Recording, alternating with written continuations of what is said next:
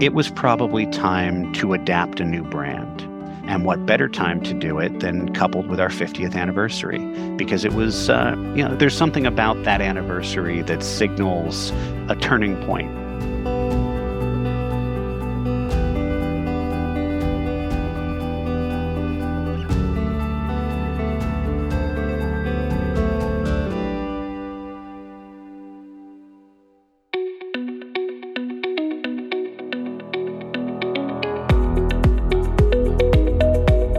is Associations Thrive, the podcast celebrating successful associations and their leaders.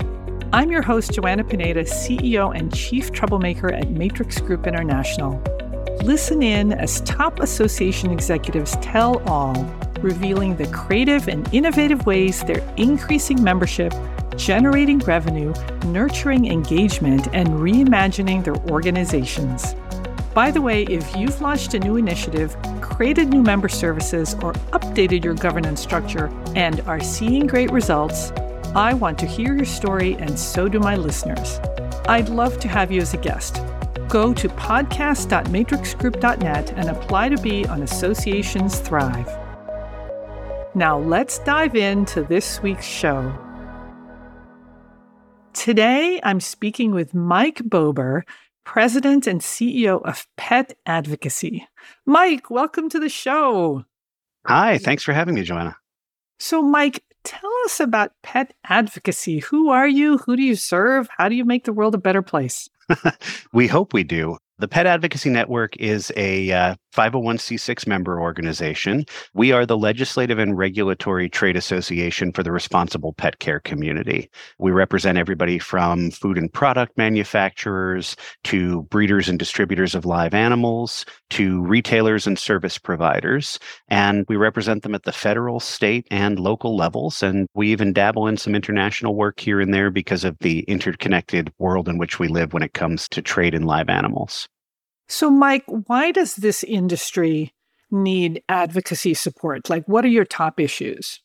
I think all industries need advocacy because that's fair. Yeah, I think the reality is we all need to be telling our story and helping lawmakers and their staff to understand who we are and what we do. In our case, we are very fortunate that pets and pet care are topics that everybody feels great about, feels strongly about. But at the same time, it's something that if it's approached inartfully or if it's approached in too broad of a way, the unintended consequences can sometimes be very harmful to pets and people alike. So it's really important for us to work with our members to help them share their experience and their expertise when it comes to caring not just about animals, but caring for animals. So before we get into the things that pet advocacy is doing to thrive, we want to hear about your journey because you've got an interesting story to tell about how you became president and CEO of Pet Advocacy. How'd you get here? Well, it's true. It is. It's been a bit of a twisting, turning path for me. I, I wasn't always in the trade association world, but I'd like to think that in some way at least, I've been in advocacy all my life. I got involved in politics in college, got bit with the bug, and being here in Washington D.C., it was kind of hard not to. But I uh, I came out of college and got into working with members on the political side. I was a fundraiser for a while, helped members connect with political action committees. I led a leadership PAC, and then that in turn took me to the Republican Congressional Committee, where I spent four years working under Chairman Pete Sessions as the coalitions director. And to me, that was really what kind of flipped the switch and said to me that there was another way to move forward that didn't require me to dive wholehearted into the world of politics now and forever, the big thing about coalition building is that it really is about not just talking to people, but talking with people and helping people to communicate their needs and their desires, and then working with them to figure out what the best path forward is that benefits everyone. What's the win win? And I, I came to realize over time that that wasn't something that was exclusive to politics. It's actually something that, that really factors very innately into the conversations that trade associations have on behalf of their members every day. So when it came time to sort of wrap up my time at the congressional committee, I had young children at home and I knew that I, I wanted to move into a world where I could really spend more time with them and be a bigger part of their life. And I saw a, uh, a listing for a vice president of government affairs position for a group known as the Pet Industry Joint Advisory Council. And I've had pets all my life. I felt strongly about the human animal bond, and it seemed like something that I could really help spread the word about. And as it turned out, they were looking for somebody with a background in coalition building, somebody who could bring new people to the table. It was a good fit. I came on board, spent a couple of years on the government affairs side, and through a combination of attrition and being in the right place at the right time, I was made president and CEO back in January of 2016. I've been in that role ever since. Wow, congratulations. Well, thank you. Thank you. Like I said, it's uh it's not the usual path. You know, I've definitely had a lot to learn along the way in terms of what it means to be an association executive and what it means to run a trade association. But I think actually coming at it from the political side maybe gave me a little bit of a leg up because those were skills that I found mapped very well into a lot of the different aspects of association life. Well, you know, Mike, I have now the opportunity to speak with many association execs and the path that they take is often circuitous, and nobody says out of college, gee, I want to be an association executive. But the impression that they are all really giving off is that once they found the association community and then ran their own organization, now they love it. It's true. It's such a fun way to be able to interact with people that you would never otherwise come into contact with. And to see the fruits of what you do just come out and see people start to engage and to tell their own stories in ways that they hadn't before, it's so gratifying. So, Mike, you talk about coalition building, and I think this is really important to pet advocacy because you are the advocacy arm for five other organizations. So, that's kind of an interesting structure. So, tell us about that. Yeah, it's the way the pet care community has evolved over the years, some industry sectors have one trade association that represents everything from soup to nuts. We instead kind of evolved in a, a much more segmented way. Individual associations sprung up representing pet industry distributors, pet food manufacturers. And over the years, these organizations have developed a bit of a, a, symbiosis, a synergy. And our role in all of this, which came into being in the, the early 1970s, was to sort of work with those other organizations and to help them refine and amplify their voice in Washington. So we, you know, in 1971, we were incorporated as a 501c6 member organization, but some of our largest and most engaged members are some of the other trade associations that are in the space and that put on the big trade shows and things like that. And their support is what helps us to make sure that we can be effective advocates. Boy, so it sounds like the industry is supporting you financially so that you can be really effective advocates. And it sounds like there's cooperation with these five other trade associations in a way that often you don't see in a space where there are associations that perhaps compete with each other. So I think that's why coalition building was so important in your resume. I agree. I agree. And, and there is still healthy competition. Certainly, uh, all of these associations have their own territory that they've mapped out within the space. We all are in a place now where we work very closely with one another, or very supportive of one another. It hasn't always been the case, but it's I think fairly unique out there that a industry sector as large as ours is able to support a disparate group of organizations, but that we've all been able to find a way to come together to make sure that we're working to advance the best interest of everyone and the interesting thing is, you're right. We are supported in large part by some of these other organizations. But at the end of the day, we are still a 501c6. So we also rely very much on the individual memberships of retailers, breeders and distributors, individual groomers. Our membership rolls really are reflective of the entirety of a pet care community that is so diverse. Yeah, so let's talk about the things that you're doing to thrive. You were the Pet Industry Joint Advisory Council, or PIJAC, and you recently rebranded. And this was kind of along with your 50th anniversary. So tell us about that. What went into the decision to rebrand?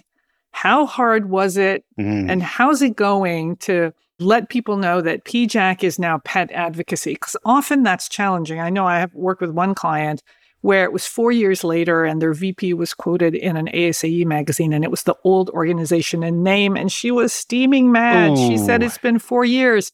And I said, You know, it's just the way it is. People just remember the old name. So this rebrand's a big deal. Tell us about that.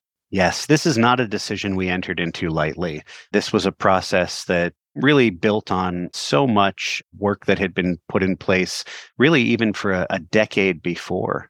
We had seen time and time again that when we would introduce ourselves as the Pet Industry Joint Advisory Council, we would almost be done with the meeting before we had a chance to finish introducing ourselves. And the thing is, over time, those words, while they in some ways reflected who we were, they didn't do a great job of communicating what we did. And with that being the case, we found that we were spending a lot of time trying to explain ourselves to lawmakers and staff. And we wanted a way to better capture just the thrust of what it is that we're really all about. So we did our due diligence. We went through member surveys, broader industry surveys. We worked with several outside organizations, was really pleased with the work that Inspire PR did to help us out. Over time, they helped us build the case that it was probably time to adapt a new brand. And what better time to do it than coupled with our 50th anniversary? Because it was, uh, you know, there's something about that anniversary that signals a turning point. A looking back and a looking forward. Exactly, exactly. If we've been successful for 50 years, what do we do to stay relevant for the next 50? That was all kind of part and parcel of a very thoughtful conversation because you're right. Your name, your brand, especially one that's been around for 50 years, is so integral to who you are. And we've seen it in the community, the pet care community. A lot of people still know us as PIJAC, and they probably always will. And that's okay. One of the things that we did in exploring this process was rather than going for a wholesale legal name change, what we actually opted to do was to adopt Pet Advocacy Network as a trade name, as a DBA. Ah, So we have the ability to continue to serve people who will always know us as PIJAC, but to present ourselves and to introduce ourselves and to start new conversations as the Pet Advocacy Network. And the way we did that, again, working closely with Inspire PR, but also working through our internal communications team, I have to give a lot of credit to Gwen Donahue, our VP of Communications. The program was flawless. We looked at what we had been to the community and we identified 50 greatest hits so to speak you know sort of 50 memorable moments in PIJAC's history and we started dripping those out on december 7th of 2021 which was the actual 50th anniversary date of our incorporation right. The second day that we'll live in infamy. exactly the second time that day. yep and then we teased that this whole thing was going to culminate in something big, a big announcement at Global Pet Expo, which is one of the two large trade shows for the industry. That always takes place in, in mid March. Over the course of those two and a half months, three months, we dripped out these 50 items that we were very proud of. So give us examples of things that you're proud of. Yeah. Well, for example, early on in our history, we were involved in some of the amendments and rewrites to the Animal Welfare Act. We've been involved in working with the Centers for Disease Control and Prevention on adopting pet care community standards as it relates to antimicrobial resistance. You know, things that show the scope of who we are, but also some fun things, things that had been sort of high watermarks and happy memories. It was a chance to look back at some of the luminary figures in the industry who've been integral in our founding and our organization. And it was an opportunity to remind people that we were more than just your lobbyist. Wait, so hang on. So this is brilliant. What you did is you amassed these 50 great moments that encompassed amazing milestones and amazing organizations and people. So now on social, you've got a great message. Yeah. And you're at mentioning everybody. Yeah. Which means their networks are now seeing your posts and hopefully just generating a lot of interest and excitement about your 50th anniversary. Yeah, the social media campaign was really well done. We've got Lynn Taylor, our junior comms person, has just did a terrific job of putting together some compelling visuals and really just putting all of that together in a way that made people eager to see what the next item was going to be.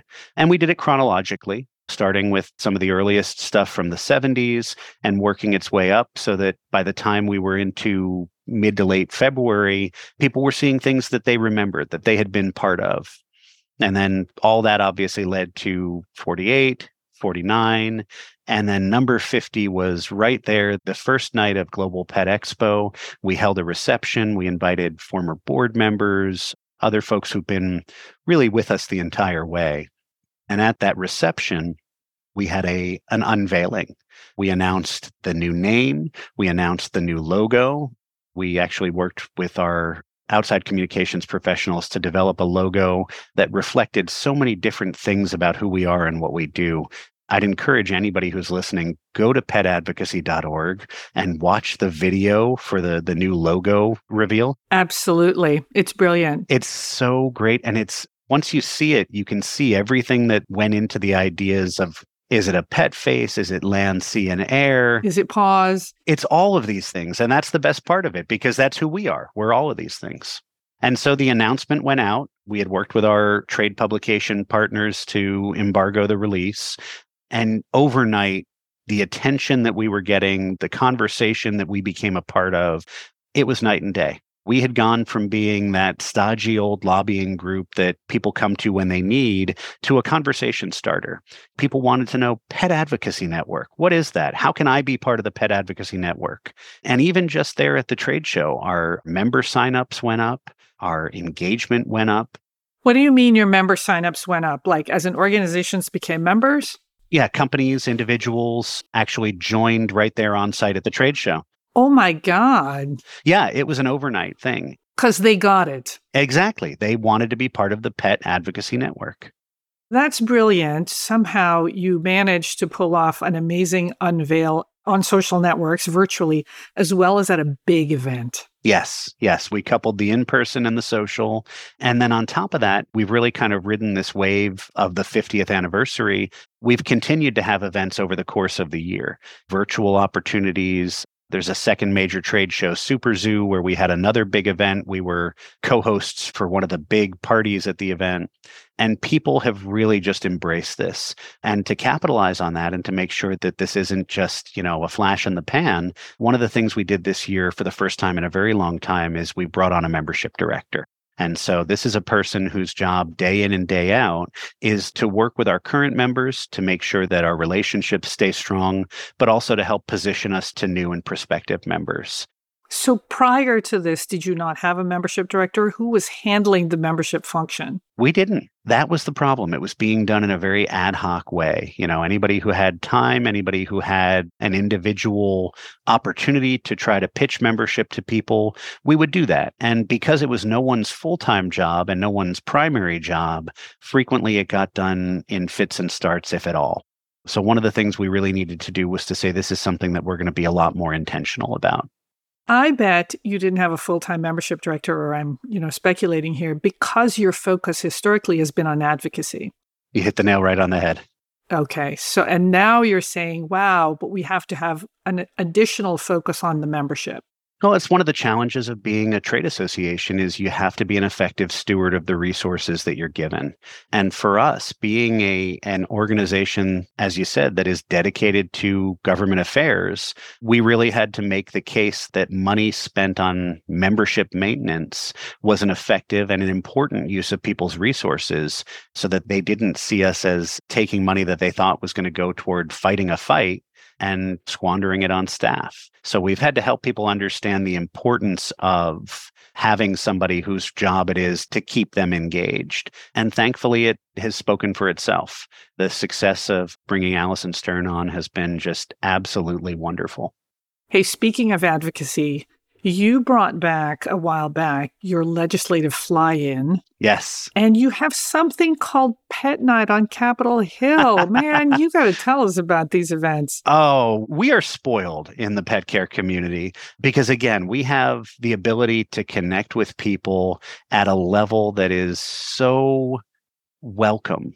You know, pets and pet care It's primordial. Yeah. We understand our pets and why we love them and why we need to care for them. We love them and it cuts across party lines and it's such a great conversation starter. But for us, one of the most important things that wasn't happening was our opportunity to tell the story. Again, to help our members share their experience, their expertise, to really be the face of pet care to their elected officials. And so we sat down and we said, okay, well, you know, I think it's time. I think the community is ready to once again support a fly in. And so five years ago, we sat down and we committed to it. We mapped out a process. We've worked with some great organizational partners out there. Now we work with Soapbox Consulting, who do all of the heavy lifting for us in terms of scheduling meetings and things. And people have embraced it. We had close to 100 people come to Washington this year to tell their stories. Wow. And most member offices were quite welcoming of them. Some were still keeping their constituents at arm's length, unfortunately, and would only meet virtually. But by and large, the opportunities to really get there and connect face to face were once again welcome. And it's so important because the people who are in our community are passionate. They're not in this to make the money. They're in this because they really care about pets and pet care. And for us to be able to show that care and to demonstrate who we are really just makes it so much easier then to engage with lawmakers after the fact and help them to craft positive pet legislation. But yeah, you mentioned that the fly in is coupled with something that called Pet Night on Capitol Hill. Pet Night on Capitol Hill has actually been around for almost 25 years now.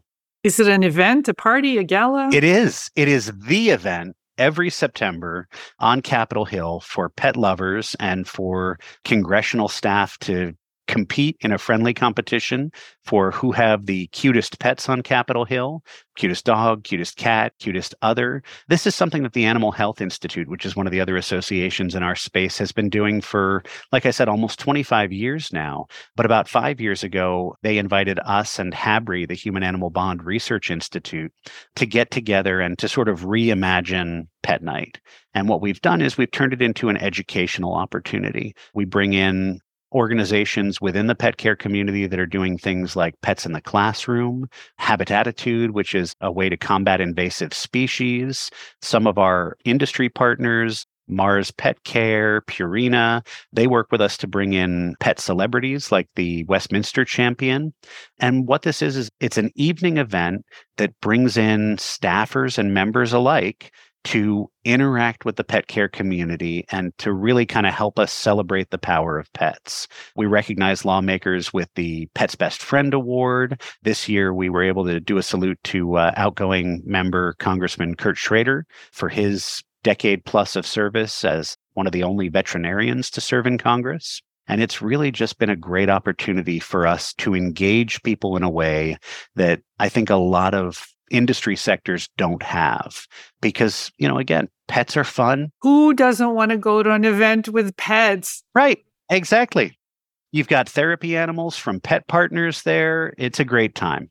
And i think staffers and members alike really come away with a, an increased appreciation for the power of pets. But Mike, there's something else here that's really kind of brilliant. And that is if you're accepting submissions from the offices of the members, mm-hmm. that means they're emailing you and they're opening your emails. Yes. And that's telling the email servers that the emails coming from Pet Advocacy Network is not spam.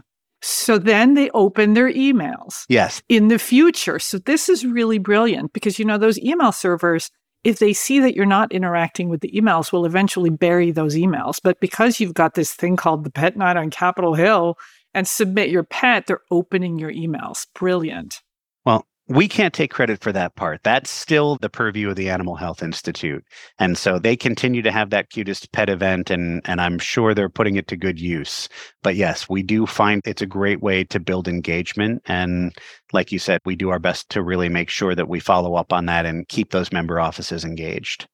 Mike, before we go, what's legislation that you're most proud of that the Pet Advocacy Network has helped to push through? Sure. The past year, I think, has been an interesting one for us because we've really looked at things that a lot of people might not have assumed that were really kind of down the middle for pet advocacy.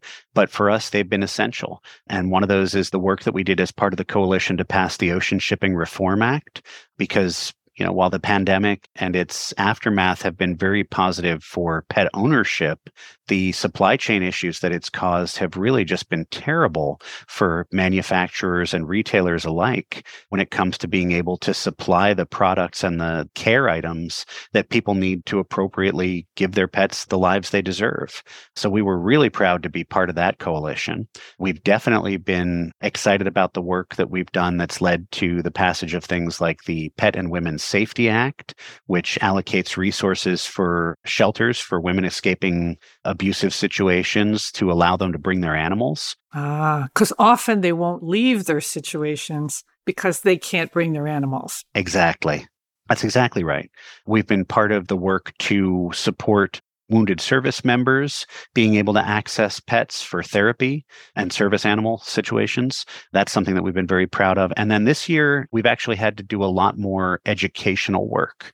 We've had to help members of Congress understand the unintended consequences of some of the well meaning legislation they've put forward on things like fighting pandemics. Sometimes, if language isn't crafted carefully, it can create situations where common pet pets are actually excluded going forward because they can carry Giardia. Yeah, salmonella, things that are widely already endemic to the United States. So you have to be careful that if you're trying to fight future pandemics, you're not inadvertently creating these barriers to pet ownership. You know, another one is in the Competes Act, the legislation that was trying to encourage our, our manufacturing in semiconductors. There was language thrown in in the House version that would have made some very devastating changes to the Lacey Act, which governs international trade in endangered species. So we had to work to educate lawmakers on the need to pull that out. Wow. So again, these are things that for us, you know, the linkages to pet ownership are clear, but the reality is for a lot of people, I think they wouldn't necessarily expect those to be issues that we would be so directly engaged in. And that's why they need almost a watchdog and an advocate like Pet Advocacy Network to make sure that the pet community and the industry aren't adversely affected. Exactly. Mike, how's membership? It's been good like a lot of people, I think we saw a dip during the pandemic. But I will say that our work during that time was really focused on making sure that our members were recognized as essential. The size of guidance that was out there in terms of what was and wasn't essential businesses was really something that we put a lot of time and effort into. And I think that that paid off because to my knowledge, there was nowhere in the country that a pet retailer or a pet product manufacturer was forced to shut down as a non essential business. And I think that our members respected that and appreciated that and certainly benefited from that. So that has paid off in maintenance of membership. And then, as I said, I think bringing our new membership director on and our rebrand has really kind of brought our membership to new heights. Mike, if people wanted to learn more about Pet Advocacy Network, we'll put a link to your website in the show notes. Yes. We'll also put a link to your amazing social campaign for the 50 great moments and the video around the rebrand. Oh, definitely want people to see that logo announcement. That was so well done. I'm, I'm still impressed by that every time I watch it. I totally agree. Hey, and I'd like an invitation to Pet Night on Capitol Hill next year, please. You are 100% welcome. We would be happy to have you. Excellent it's a great time and it's something that we definitely we want people to experience it because it really is popular. It's been terrific having a chance to talk to you about this and it's stuff we're proud of. Pet advocacy has never been stronger and we're eager to go forward. Well, as someone who appreciates the pet human bond, thanks so much for all the work that you do and I hope you'll come back. Oh, thank you. Thank you very much.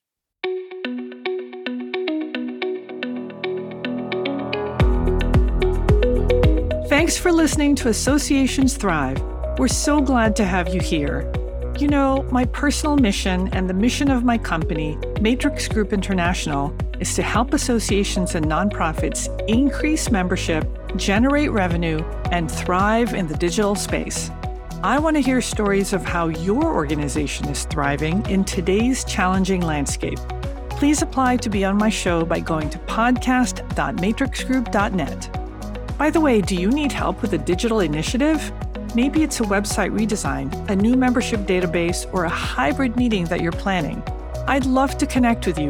Please visit the Matrix Group website at matrixgroup.net. Thanks again for listening to this week's episode of Associations Thrive. Don't forget to subscribe to the show, leave a five star rating, post a comment, and share it with your colleagues and friends. Bye!